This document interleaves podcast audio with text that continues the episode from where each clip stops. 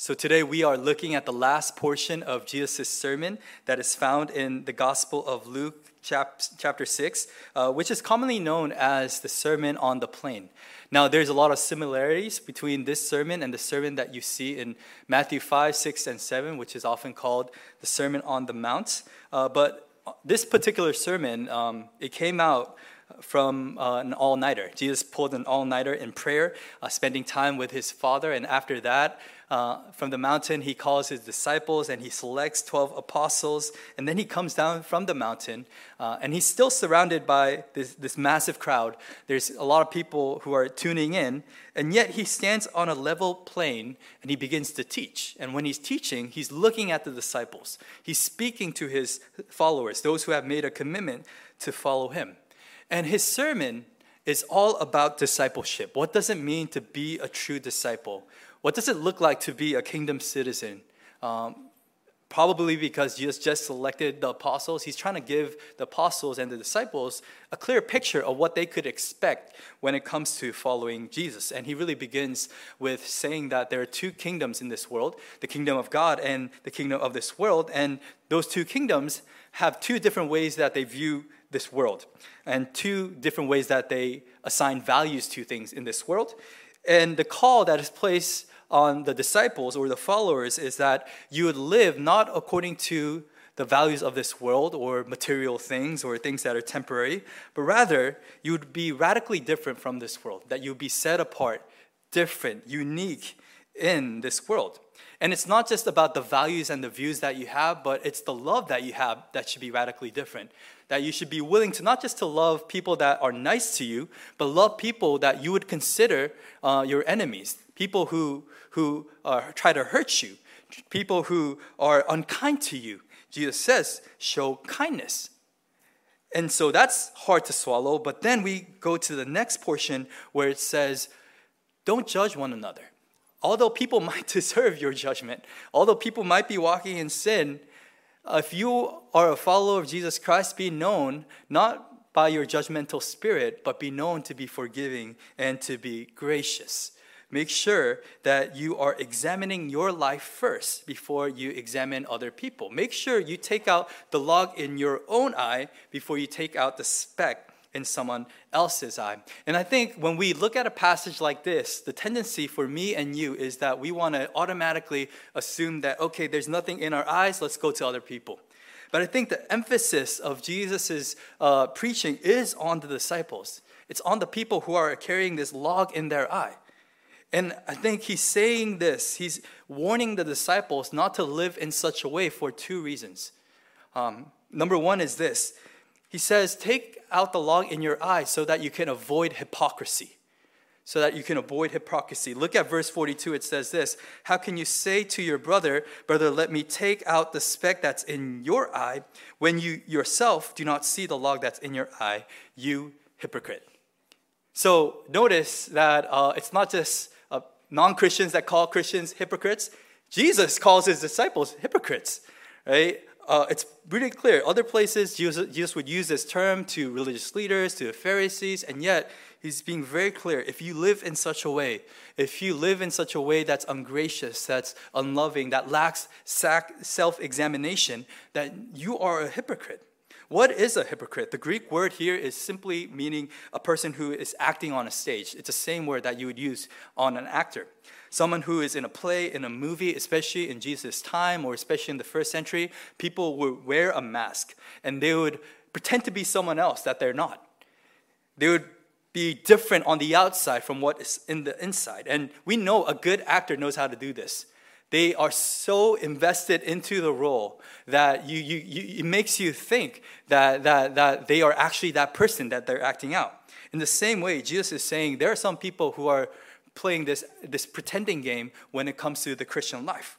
That they are acting, that they are pretending, that they are different from what is portrayed on the outside and inside. And so, what Jesus is simply saying is avoid this. Don't be hypocrites, rather, be sincere. Be consistent. Live with integrity. Whoever you are in the inside should be who you are on the outside. Be authentic. And that's why he says, first examine yourself, sanctify yourself before you try to help others. Second thing that Jesus says is this not only will you avoid hypocrisy if you examine yourself, but you would see things clearly. And I think this is so important because what Jesus is saying here is this it's not that you're just know, saying one thing and not acting upon it, but a lot of times you're not just fooling others, you're fooling yourself. That's the real problem that exists in our hearts. It says in verse 42 Brother, let me take out the speck that's in your eye when you yourself do not see the log. So the problem is not that this person is aware of the log that's in their eye and they're still trying to take the speck out of someone else's eye. The danger of this person is that this person is unaware that there's actually a log in their eye. Not only are they fooling others, they're fooling themselves. And this is when Christianity becomes very dangerous. You know, it's when you know just enough to be dangerous. And I know how this works because I, I learned how to drive. Uh, when I first learned how to drive, I was super nervous, scared. Uh, to it was it was a parking lot, no one was there, but still, like you know, I was tense. My wheels, uh, my, my, my, my, hands were on the wheels. You know, the perfect uh, angle. I was looking left, right, so careful when I was driving. And the more and more I drive, the more and more I realize, okay, I'm, I'm not too bad at it. I'm, I'm decent at it. So I take off one, one hand and I start doing like with uh, driving with one, one hand. And then, you know, when I turn, instead of using both hands, I'm like, I'm doing this, the, the circular motion, right? To, to look cool.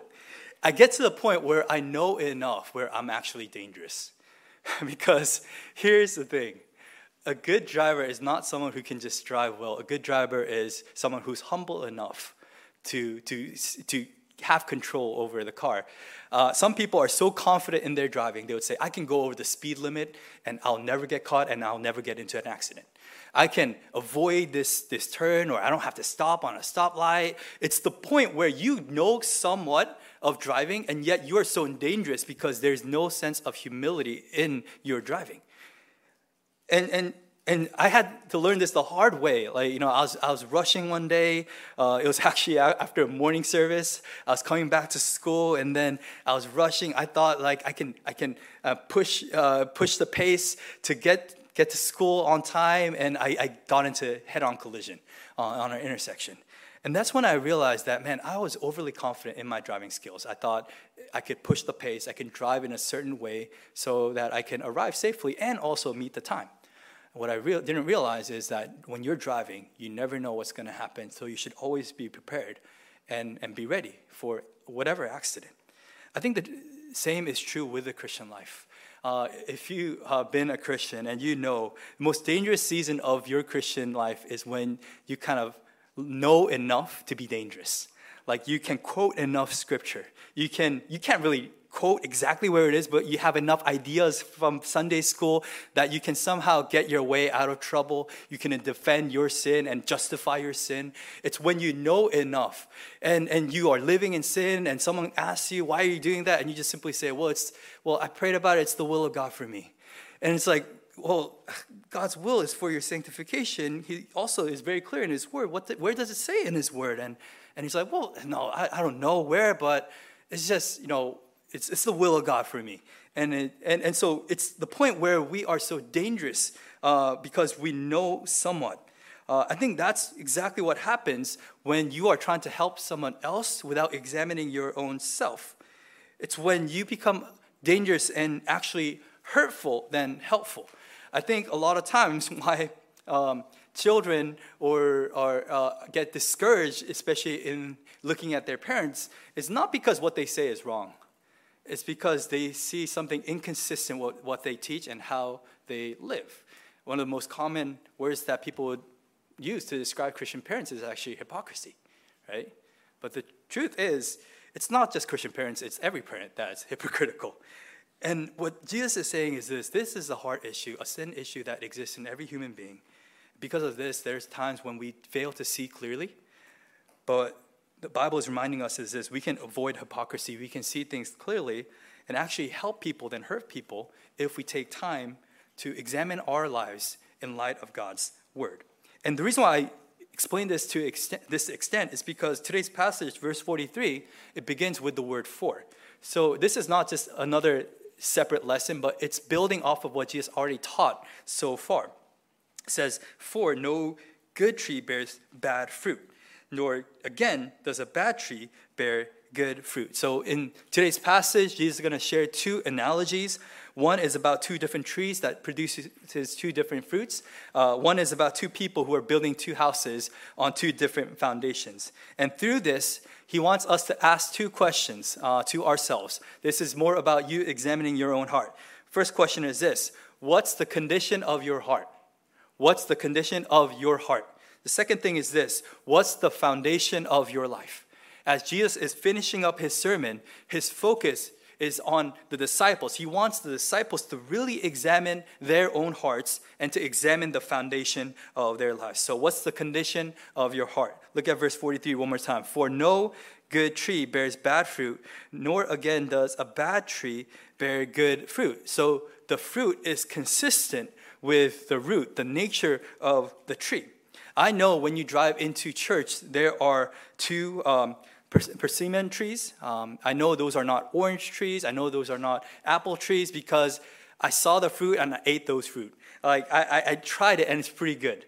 Like, I am aware of the nature of the tree based on the result of the fruit. And in the same way, uh, what Jesus is saying in today's passage is this. In verse 44, each tree is known by its own fruit. So what you see on the surface, on the outside, reflects the nature inside. A tree bears fruit according to its, its nature, corresponding to its nature. And Jesus says the same is true with people. If there's something wrong on the outside, it's time to look inside. Because what we're dealing with is not just a surface issue, we have to get to the symptom uh, we have to get to the root of the problem, which is our heart. Look at verse 45. It says this A good person out of the good treasure of his heart produces good, and the evil person out of his evil treasure produces evil. For out of the abundance of the heart, his mouth speaks. Again, uh, Jesus is talking about producing fruit, but particularly he is highlighting the, the issue of speaking.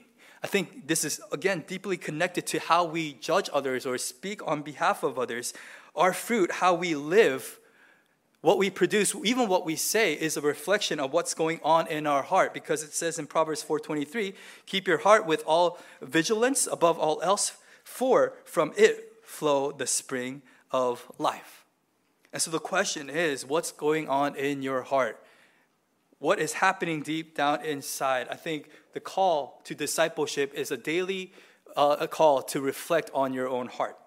Um, I, I, since it's Mother's Day, I'll just share something about parenting. One of the most important lessons I've learned when it comes to parenting is this the child is not the problem. Most of the time, I'm the problem, like as a parent. Um, a lot of times you wonder, man, how, how did someone come, like, is that my child really? Does that kid have my DNA? But the more and more you think about it, it's not really the child that is the issue. That child has exactly your DNA called sinful nature, right? And so you have a blind person leading the blind. That's really the issue of parenting. Um, just last night, this is this is new, this is fresh. Um, something happened in my household. Uh, so we have a, a, daily routine each evening.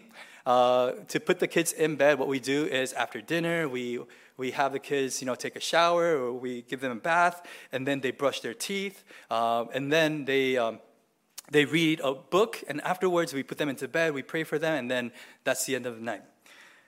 On this particular night, yesterday, it took us an, an hour and a half to go through this process. Uh, that we were begging them, we were con- convincing them, we were threatening the kids, like, you got to take a shower right now.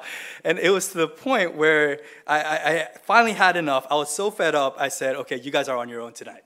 Like, I'm not helping you, right? And so, like, literally, Irene is looking at me. I'm, I'm, I'm two. You want me to wash myself and brush my own teeth?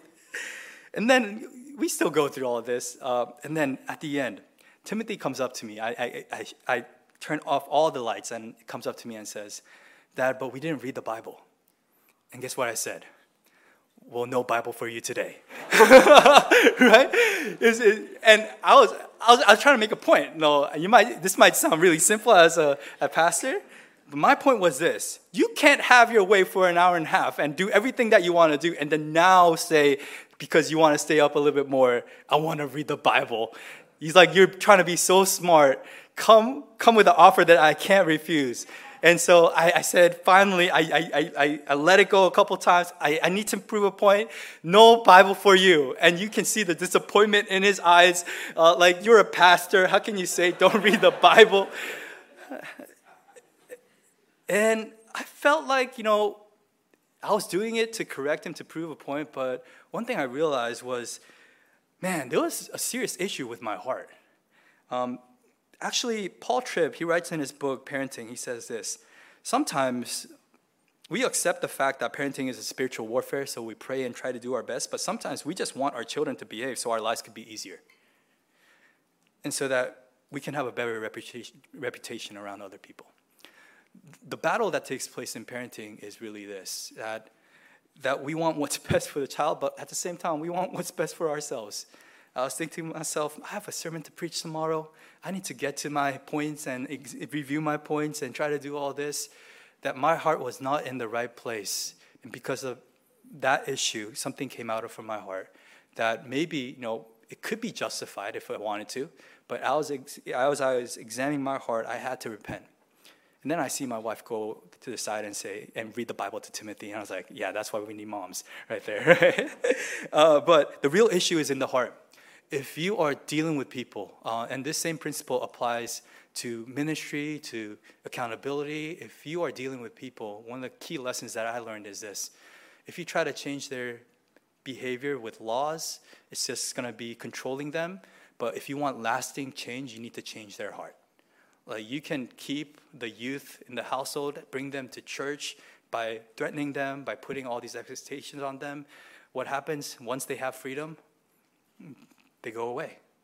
But if you disciple a child, disciple a teenager in a way that they love Jesus, they know the words of Jesus, that they are transformed from the inside, then there's going to be lasting change. And what I notice is lasting change, in order to accomplish that change in heart, it takes time, it takes patience. The law exposes the heart, grace transforms the heart. Every opportunity that we have when it comes to sharing our thoughts, especially in a discipleship setting, we have to remember that our goal is not to just speak truth. Yes, we need truth, but it's to speak truth with love. And what is that love? It's to expose the sin but point people to the Savior, to help people remember that there's grace and forgiveness in the Savior. So that's the issue of the heart. I love how Jesus deals with people. And this is how he deals with us. In John 4, he meets this woman who's been through five different marriages and like everyone knows that she has a broken life and so they're avoiding her and jesus comes up to her and he knows exactly what's happening he says well you've been through five people and then the person that you're with is not your husband currently but he's not saying this to condemn her what he says is this he doesn't say you need to get your act together he says you know i have water if you drink of this water you will never thirst again and when she encounters the grace and the mercy of jesus in truth she is transformed to the point the whole Samaritan village was transformed because of her witnessing.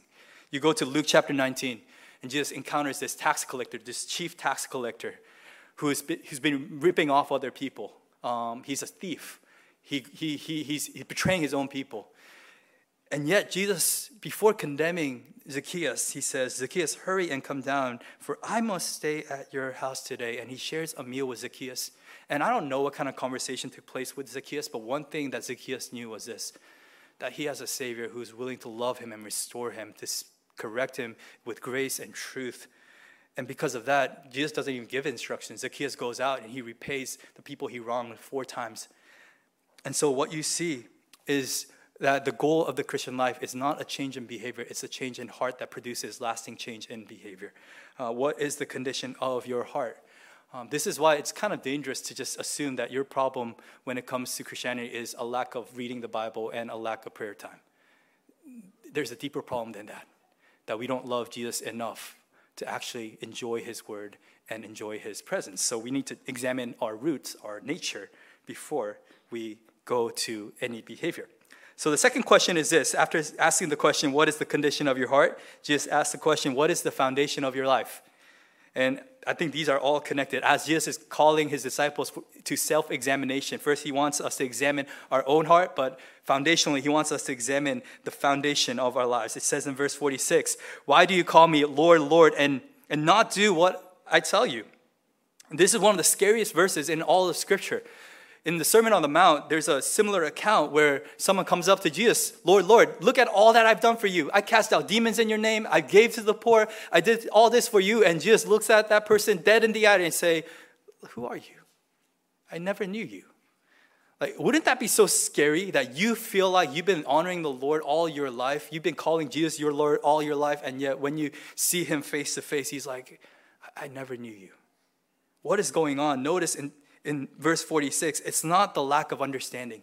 This person knows that you need to believe that Jesus is your Lord, that you need to accept the fact that Jesus is your King. It's not also a lack of enthusiasm or passion because, Lord, Lord, like this person is, is, is enthusiastic about calling Jesus his, his, his own Lord.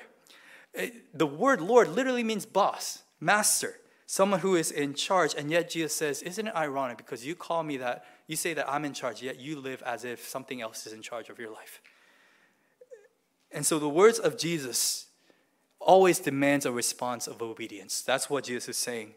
The true Christian is not someone who just hears the word, but someone who acts upon the word. And this is what is, is, illustrated in this, in, in this story of two men. Uh, two men building a house. Uh, they have a couple things in common. They have the same dream. Uh, it's not like one person wants to build a, a, car and another person wants to build a house. Both people want to build a house, something meaningful, important in their life. So they are investing things uh, into their lives to some, come up with something meaningful. We also see that both people most likely go to church because they, they hear the words of Jesus. They are exposed to the presence of Jesus. They are aware of the teachings of Jesus, the Bible says. But the clear difference between these two people, these two individuals, is not the fact that one person hears the word and one person doesn't hear the word. The difference is in their responsiveness. One person hears the word and walks in obedience, another does the word. The other person hears the word but does not do anything. And this is illustrated through the word foundation. Uh, Jesus says, one man lays a foundation, he digs deep and lays a foundation on a rock. The other person doesn't dig deep, doesn't really have a foundation, just starts building up. One person starts going down first before they build up, another person just starts building up. A foundation is the starting point, it's what holds everything together. You don't plan out your house first with walls or windows and try to understand how big each, each, each, each room has to be. No, you, you start off with found, finding a good foundation. You want to make sure that whatever you build is built upon a firm foundation. We know that if the foundation is shaky, everything is in jeopardy. Like everything that you build upon the foundation of your house, your entire house is banking on the firmness and the steadiness of your foundation. And what Jesus is saying is this there are many things that we do in life, but there's something that upholds everything that we do in life. Um, and one person puts in the work, puts in the effort, practices discipline to dig deep, to find this deep foundation, this solid foundation. The other person doesn't really care much, starts building their life. But look at what happens uh, in verse 47. Uh, it, says that at that moment, when the storm comes, um, the stream broke against the house and could not shake it because it had been well built. But on the flip side, it says at the end of verse 49 when the stream broke against the house that did not have a foundation, immediately it fell, and the ruin of that house was great. So, two builders building similar houses but different foundation. In the beginning, both houses look great. Both houses look the same. But the problem is that there is a storm that's coming. The Bible doesn't say, like the weather forecast, there's a 90% chance that something's gonna happen in your life. The Bible says, no, just know that things are gonna happen. The life is full of storms, challenges, trials, and tribulations. Especially if you are a disciple of Jesus, just know that you will face persecution, you will endure suffering. And so, what's clear is that both people are building houses, but both houses are exposed to a storm. And the question is, which house are you building? Are you building upon the foundation that is firm, or are you building upon really no foundation. And I think if you ask that question, everyone would say, Yeah, I'll love a, a, a firm foundation. I'll love a solid foundation. In the same way, none of us would say it is actually a bad thing to obey Jesus. It is a bad thing to know Jesus' word and live according to his word. The reason why we don't build our lives upon the foundation of the words of Jesus is not because we disagree that it, disagree that it's a good foundation. It's simply too hard. Like we don't want to dig deep. Come on, it takes time. It takes effort. And it feels like, you know, in the beginning, whether I try to dig deep or not, whether I try to make these life choices that are really honoring to God, it doesn't seem to make a difference. It seems like the evil is prospering. Like people are still having their way. Why would I put so much effort into my life? And what the Bible says is this in the beginning, it might look the same. And because of this, some people are willing to take the risk. They say, I know this is probably not the best idea, but considering the time and the effort that goes in to build a firm foundation in my Christian faith, to live according to God's word, I'll just try to go a, life, a, route that's more convenient, that's more easy. I'm willing to take the risk. The problem is that the storm is coming and the result is devastating when you don't have a firm foundation in Jesus. The difference between these two houses is based on the foundation. One lasts and one does not. One is able to endure life's trouble, and one is unable to endure life's trouble. This is the power of the word of Jesus. I shared this in um, our, our, our equipping class living by the word one piece of advice that i receive when i'm reading god's word is there are some days when you feel like man this doesn't apply to me whatsoever I have no idea why I'm reading about this. Um, and I remember one teacher would say that, hey, just make sure after you read it, just make a deposit into your savings account.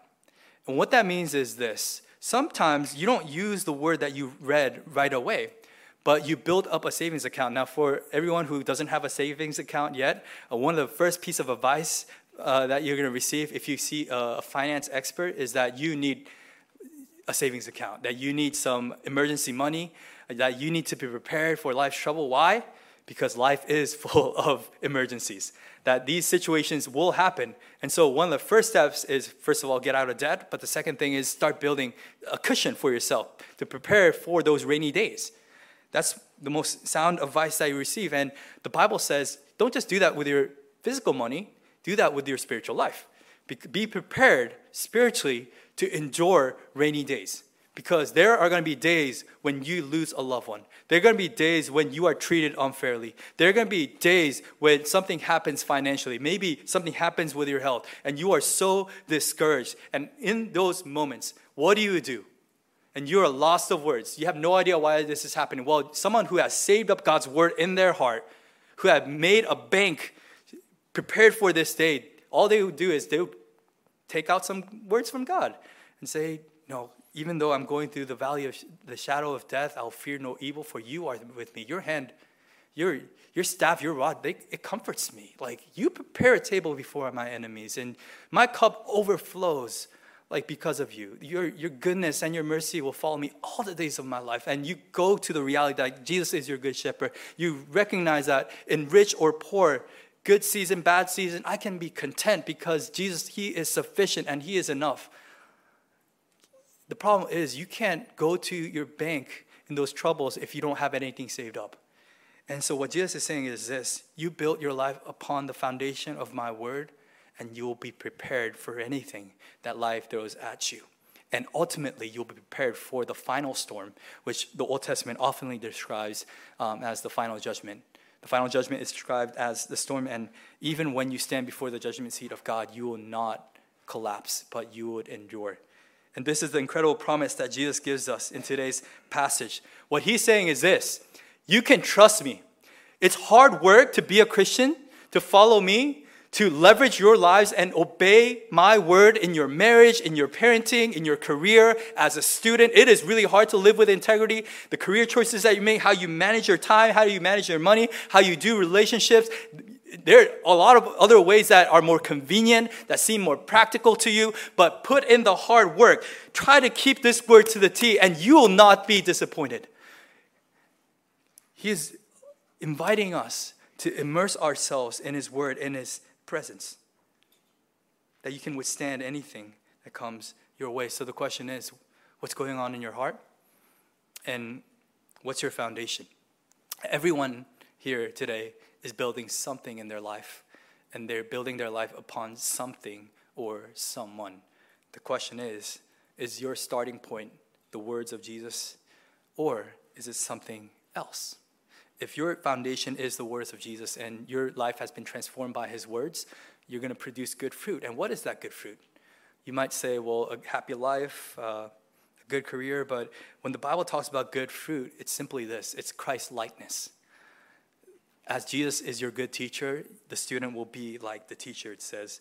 Uh, that you won't just be led by blind people in this world, but you'd be led by the ultimate teacher, and your eyes will be open to what is true, and you can invest in other people's in the same way. I think the message that we have to take home today is not that we have to try harder to be a better Christian. The solution is this you have to recognize as you're examining yourself that you're actually more broken than, the, than you think, that you're more of a mess inside than you think.